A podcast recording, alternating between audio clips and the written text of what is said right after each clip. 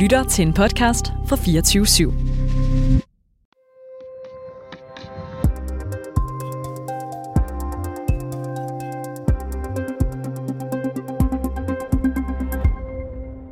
Incitamenten för att bli svensk, det finns ju inte.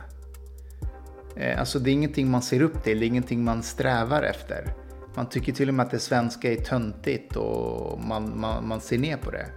Mustafa Panshiri är första generations invandrare och tidigare politimand i Sverige. Och det, som han beskrev här är ett inblick i de svenska parallellsamfund. Samfund, som ifølge ham har en avgörande roll i den våldsspiral som Sverige lige nu är ramt av. Konfliktzonen har varit på besøg i nabolandet för att tala med några av de personer, der stempler in i den aktuella debatten om våld och bandekonflikt, og som har et bud på, hvordan svenskerne kommer volden til livs. I dag skal du høre fra Panshiri, som mener, at Sverige for længst har overskrevet sit integrationspotentiale. Mit navn er Alexander Vils Lorentzen. Velkommen til Konfliktzonen.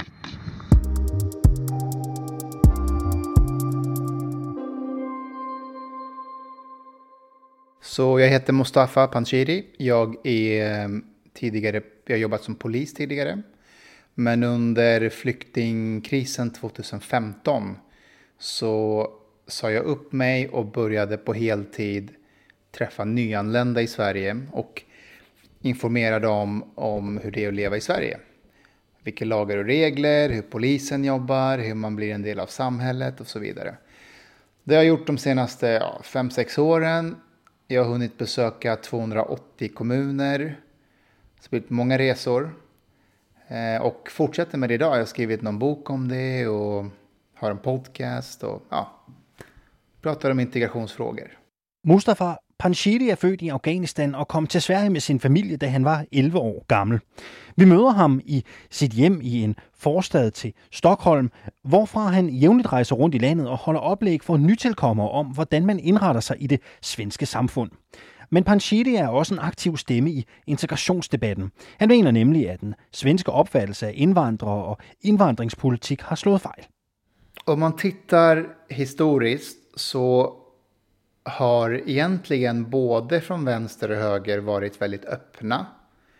Ehm, man har varit ehm, ehm, öppen för ett mångkulturellt samhälle, att människor ska komma hit och bli en del av Sverige Ehm, speciellt när andra länder i Europa har varit tveksamma kanske till så har Sverige tagit på sig rollen att vi ska visa att det går att ha ett mångkulturellt samhälle med människor från hela världens hörn.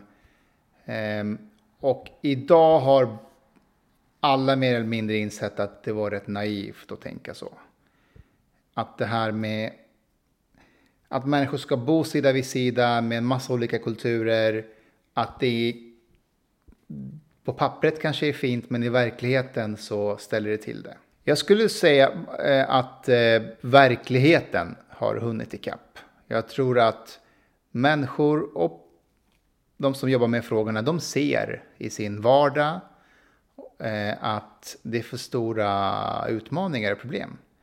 Människor kommer inte arbete. Ehm, det är för stora friktioner när det kommer till värderingsfrågor. Och inte minst de problem vi ser med gängkriminaliteten och dödsskjutningar och sprängningar. Alla de här frågorna, om man säger att det är 100% migration är det fel. Men om man säger att det har ingenting med migration att göra, det är också fel. Utan det finns en stark korrelation till en alltför hög migration. Og med det mener han, at indvandringen til Sverige er blevet påvirket af personer, som har haft en helt anden opfattelse af samfundet. Därför att du skulle kunna ha en väldigt hög migration eh, till Sverige eller Danmark från eh, Norge. Eller från Finland. Ja, kanske inte Finland, de har lite problem där med...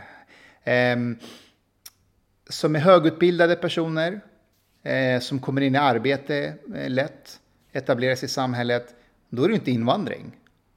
Utan det är ju en alltför hög migration från delar av världen där man har en annan syn på hur samhället ska se ut, hur samhället ska styras, eh, hur man ser på barnuppfostran, hur man ser på jämställdhetsfrågor. Men kanske ännu viktigare, synen på staten. Vilken roll ska staten ha i våra liv? Hur mycket ska staten bestämma? De kulturer människor har kommit ifrån till Sverige, det har varit det är från dysfunktionella stater. Så kommer man till Sverige där det är eh, extremt åt det andra hållet. Här om man frågar svenskar vilken myndighet litar du mest på så brukar majoriteten svara Skatteverket och tror att det är normalt att tycka så. Men det gör man inte. Glöm Somalia, Syrien, säg till en italienare att du litar på Skatteverket. De kommer tycka att du är lite koko. Men i Sverige gör vi det och det är fantastiskt. Men det är fantastiskt för de som har vuxit upp i det här samhället, som har fått det med modersmjölken, att institutioner är bra, myndigheter är bra, staten litar vi på. Men om du växer upp med att staten vill det illa, vilket de vill i de länderna, och du kommer till Sverige, då blir det en krock. Speciellt om inte svenska samhället också förmedlar vad det här är för ett land, vad vi förväntar oss av dig, hur är det att bo här? Det har man inte gjort. Man har glemt at fortælle indvandrerne, hvordan det er at bo i Sverige, lyder det fra Panchiri. Og det har også medført, at svenskernes syn på deres eget land forandrer sig. Grejen med Sverige är att det går väldigt fort. Så ena dagen tycker alla på ett sätt. Sen är det, det som en fiskstim. Den bara svänger en dag. Och så tycker alla eh, på, på ett annat sätt.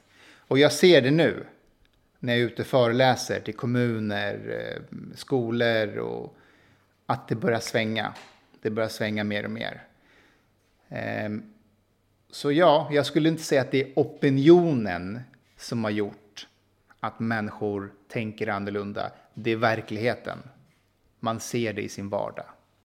Men hvorfor er det så, at en første generations indvandrer som Panshiri ser anderledes på det svenske samfund, end majoriteten af svenskere gør? Dels för att jag kommer från ett land där jag vet hur det är att bo där. Med en dysfunktionell stat, med eh, värderingsfrågor, hur det är att bo där. Och för att när jag kom hit så hade jag, jag hade en väldigt stark intresse av att lära mig språket. Jag ville förstå mig på svenskarna. Eh, jag ville förstå mig på samhället och så vidare.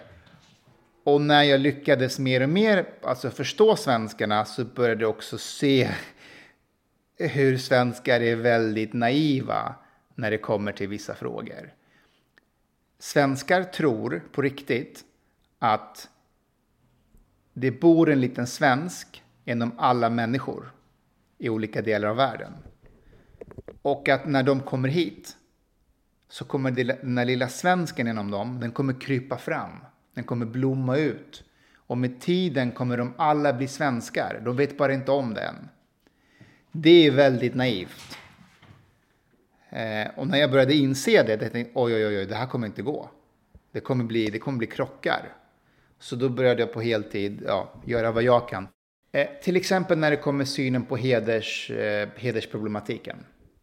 I, I, Sverige hade vi ett känt fall, Fadime Sahindal, som dog Eh, eh, som, som mördades av sin pappa eh, 2000, tidigt 2000-tal där. Och när jag såg hur svenskar reagerade på det här, då, då tänkte jag oj, oj, oj, men det, det, för, förklaringsmodellerna var att du vet, det är fattiga familjer kanske, det är marginaliserade och, och, att det har med mäns våld mot kvinnor att göra det här är, men det är inte det, det är mer ett system av, av, eh, av heder. Ehm, Där det kan vara kvinnor som utövar det mot kvinnor, det är inte män mot kvinnor. Det kan vara en familj och släkt som är med och godkänner att en person till exempel ska dö. Det märkte jag att det var för mycket för svenskar att ta in. Det var som att man ville inte lyssna på det. Man, man, ville, man ville använda sina egna förklaringsmodeller och applicera det på till exempel hedersproblematiken. Men det går inte. Du måste tänka nytt. Du måste tänka att...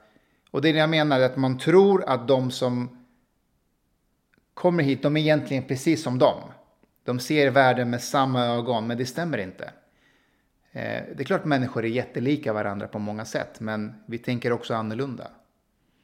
Så det var, det var, då gick jag på högstadiet. Jag hörde hur mina klasskompisar pratade om det här hedersmordet, hur mina lärare pratade om hedersmordet. Och jag, nej, men det, det, det är inte så. Mustafa Panshiri har i dag besøgt mere end 280 kommuner, hvor han holder oplæg for indvandrere i Sverige. Og vi har spurgt ham, hvad det egentlig er, han gerne vil fortælle nytilkommende. Jag brukar säga att om jag ska sammanfatta svensk kultur i en mening. Du ska göra rätt för dig och inte ligga andra till last. Du ska jobba, betala skatt och se till att hjulet Sverige snurrar. När jag är ute och föreläser och träffar svenskar så brukar jag fråga dem, det här som jag sa till er nu, tycker ni att vi har varit duktiga på att förmedla det här till de som är nya i Sverige? Jag har aldrig varit med om att en svensk har sagt ja, vi har varit duktiga på det. 280 kommuner, inte en enda svensk har sagt ja på den frågan. Så det är väldigt enkelt. Bara välkommen hit. Det spelar ingen roll var du kommer ifrån. Din religion, sexuell läggning, etnicitet. Inte intressant. Men vi har vissa idéer i Sverige. Yttrandefrihet. Jämställdhet. Du får inte diskriminera någon. Det här är viktigt i Sverige. Det är en del av framgången med Sverige, Norden, Danmark, Europa. Nu har jag förklarat för dig vad det här, de, de här idéerna. Och om du tycker att de här idéerna de passar inte dig, de är konstiga, då kanske Sverige är fel land för dig att bo i. För du kommer inte trivas här. Det har varit mitt budskap. Väldigt enkelt.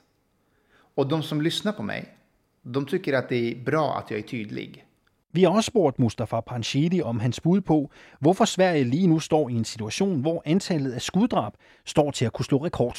Om du ställer den där frågan till våra experter i Sverige, kriminologer, då brukar de flesta säga vi vet inte. Och kanske är det sant, vi vet inte. Men det är ett underbetyg till Sverige och svenska kriminologer att man inte vet varför vi har hamnat där vi har hamnat. Varför vi sticker ut från resten av Norden och Europa när det kommer till skjutningar, sprängningar eh, och mord. Eh, jag skulle säga det finns många olika förklaringar, men det är inte de som kom 2015. Det är inte de som skjuter varandra. Utan det här, de här unga männen främst, de är födda i Sverige. Eh, deras föräldrar kom hit 90-tal, början av 2000-tal. Och de har hamnat i områden som är väldigt mångkulturella områden. Men den svenska majoritetskulturen har varit helt frånvarande. Och i de här områdena så har de här unga männen skapat en subkultur där man har skapat egna lagar och normer och värderingar. Om man har tagit de sämsta delarna från sina föräldrars hemkulturer med heder, med toxisk maskulinitet, de sämsta delarna från amerikansk gettokultur och gjort en häxbrygd. Och de tycker verkligen, många i gruppen, tycker att Sverige inte vill ha dem. Att Sverige ser ner på dem. Så mycket har blivit en sorts revansch. Jag ska, okej okay, om Sverige tycker att vi är dåliga, jag ska visa dem vad dåligt det är. Jag ska vara ännu sämre än så, nästan lite så. Men det, det är en grov förenkling nu, okej? Okay? Det, det, det, det, är min bild av hur jag har sett det. Att, att det har med tiden blivit värre och värre. De svenske politikere står lige nu i kø for at sige, at integrationen til Sverige er mislykket. Det har også den svenske statsminister Kristersson udtalt. Men for Mustafa Panshiri handler det om mere end det. Det nya idag, som många går lite på äggskal, det är om det är migrationen. Därför att du kan inte säga att det är integrationen egentligen. För den migrationen Sverige har haft, det går inte att jämföra med något annat europeiskt land. Det finns ingen integrationspolitik i världen som kan möta den migrationen som kom, eller har kommit. Det finns inga policies. Det går inte. Så man måste erkänna att migrationen har varit för hög. Varje land, i alla fall i nordiska länderna, har ett integrationspotential. Alltså förmågan för ett land att absorbera människor in i landet. Att de kommer i arbete, att de eh, lär sig samhället, värderingar och så. Sverige har överskridit den integrationspotentialen sedan 90-talet. Men har vägrat erkänna det. Det betyder att man såg de här tecknen för länge sedan. Det finns en, eh, en, eh, en journalist eh, som heter Thomas Gyr med turkisk bakgrund. Han skrev redan 1985 skrev han en bok och en artikel om att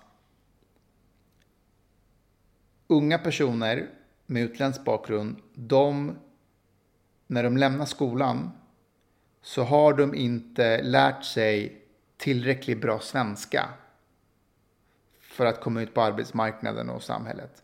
Han slog liksom larm. Det här är inte bra.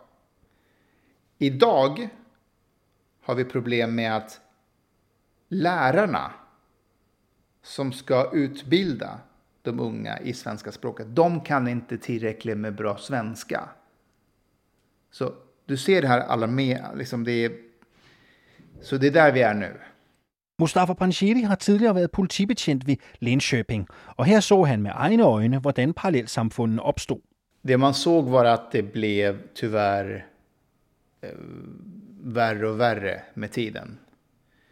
Speciellt för att migrationen gjorde att de här områdena fylldes på med mer och fler och fler människor. Så de som redan bodde där eller bor där, de får inte en chans att börja etablera sig för att det kommer nya hela tiden. Eh, det var en sån här grej som, som bland annat ställde till det. Eh, sen är det som sagt att det finns eh, subkulturer där, där man ser upp till personer med kriminell status. Eh, personer som går emot samhällets normer, värderingar. Och de som sköter sig. Till exempel, jag kan ge ett exempel. Jag vet en eh, somalisk kille som är i Järva. Jätteframgångsrik kille. Alltså jättebra. Eh, han heter Ahmed. Ehm, och jag lärde känna honom lite och då sa jag till honom, men Ahmed, det är Wow, vilken, vilken förebild du är till somalierna i det området, i, i, i, i Järva. De måste se upp till dig och, och tycka att du är fantastisk. Du har ju visat vägen. Och då sa han till mig, han sa Mustafa, vet du vad de kallar mig? Nej, de kallar mig för Ahmed Svensson. Och du vet, det var som att luften gick lite ur mig. Och jag känner också igen det här att om du pratar väldigt bra svenska som han gör, om du gör rätt för dig, då säger de, ja, du har blivit svensk. Du är inte en del av oss längre. Så att bli en förebild i de här områdena, det är jättesvårt. För att du måste ha en fot, både i den svenska majoritetskulturen och en fot i den kulturen där du är uppväxt i. Så du måste vara tuff och macho men också framgångsrik i det svenska. Det är jättesvårt. Det går inte. Du, du, du, du, du balanserar på en lina hela tiden. Det tar jättemycket energi. Det går inte. För du vet, det finns den här förväntningen att du ska vara äkta. Du får inte, du, du får inte vara en sellout. Du måste behålla liksom din, din, din identitet. Och bli lite framgångsrik men, men vara en del, en del av oss. Och hur vet man? Hur vet man hur mycket man ska behålla? Är det 40 procent? Är det 38 procent? Är det 25 procent? Hur, hur, hur ska man veta? Han fortæller altså om en person, der blev kaldt Svensson, fordi han pludselig var for svensk i et af de udsatte områder. Og netop fordi at situationen er sådan, er det blevet så godt som umuligt at blive svensker de her steder, lyder det fra Panchiri. Incitamenten för att bli svensk, det finns ju inte. Eh, alltså det är ingenting man ser upp till, det är ingenting man strävar efter. Man tycker till och med att det svenska är töntigt och man, man, man ser ner på det. Och om det är någon som försöker bli bra. Du vet, det är som om du lägger krabbor i en hink och en krabba så tar de andra ner dem. Det är lite så det också är. Att man drar ner de andra. Nu vill jag säga de, den, den liksom mer giftiga subkulturerna. Jag säger inte att det är så överallt hela tiden. Men ja. Og derfor er spørgsmålet så, hvad det kræver for unge svenskere at undgå konflikten, og att de ikke bliver en del af volden. Alltså här och nu, nu, nu, då skulle jag säga att de som bor i de här områdena, att de som vill undvika deras barn hamnar där, de, för in, alltså individuella familjer, att bara flytta därifrån. Ta bort sina barn från de miljöerna. Men det är mer individuella tips. Men hela samhället på lång sikt, det är 10 000 kronors frågan. Eh, jag tror att Sverige och svenskarna måste ställa in sig på att det här är problem Sverige kommer få leva med närmaste minst, minst 15 åren.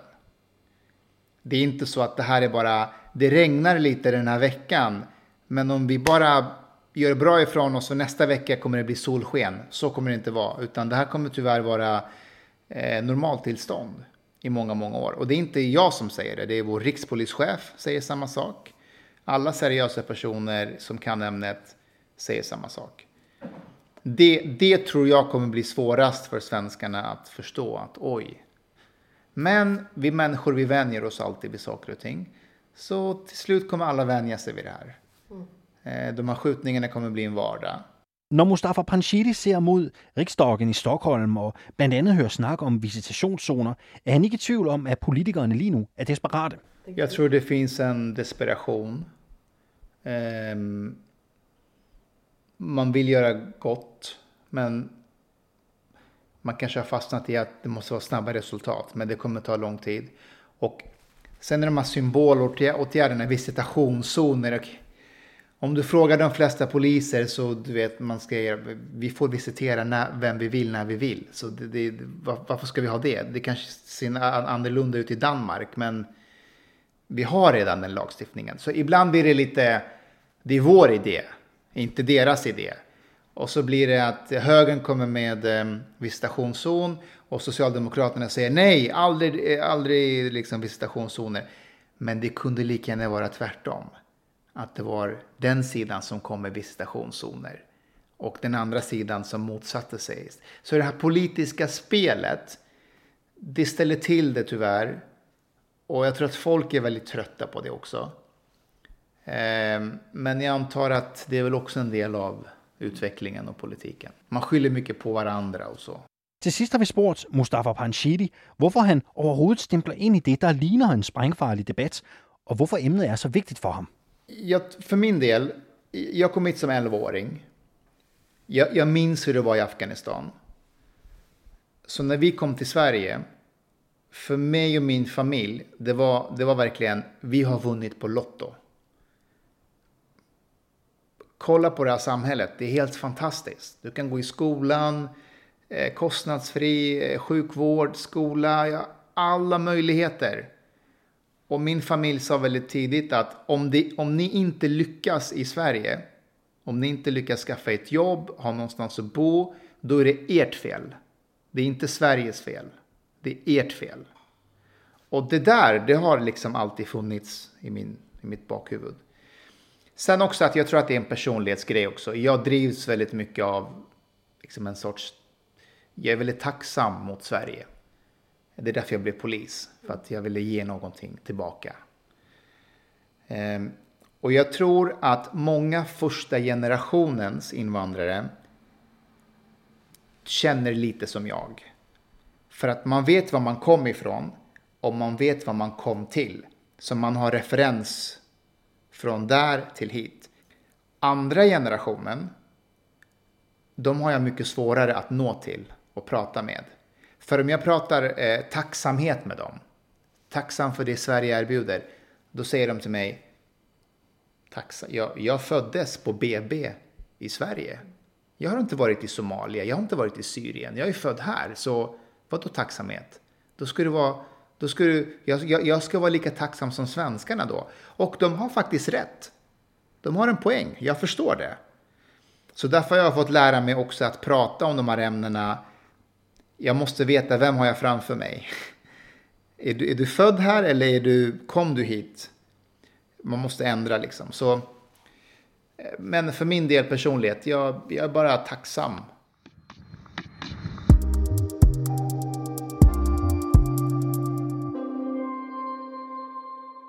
Du har lyttet till dagens afsnit af 24-7's udenrigsmagasin Konfliktzonen, og vi fortsætter vores tema om bandekonflikten i Sverige. Og i morgen, der rykker vi ind i Riksdagen, hvor vi har mødt øh, retsordføreren for Sverigedemokraterne til en snak om, hvordan øh, man får løst problemet med bander i Sverige. Programmet i dag er tilrettelagt af mig. Jeg hedder Alexander Vils Lorentzen, og Sofie Ørts er programmets redaktør.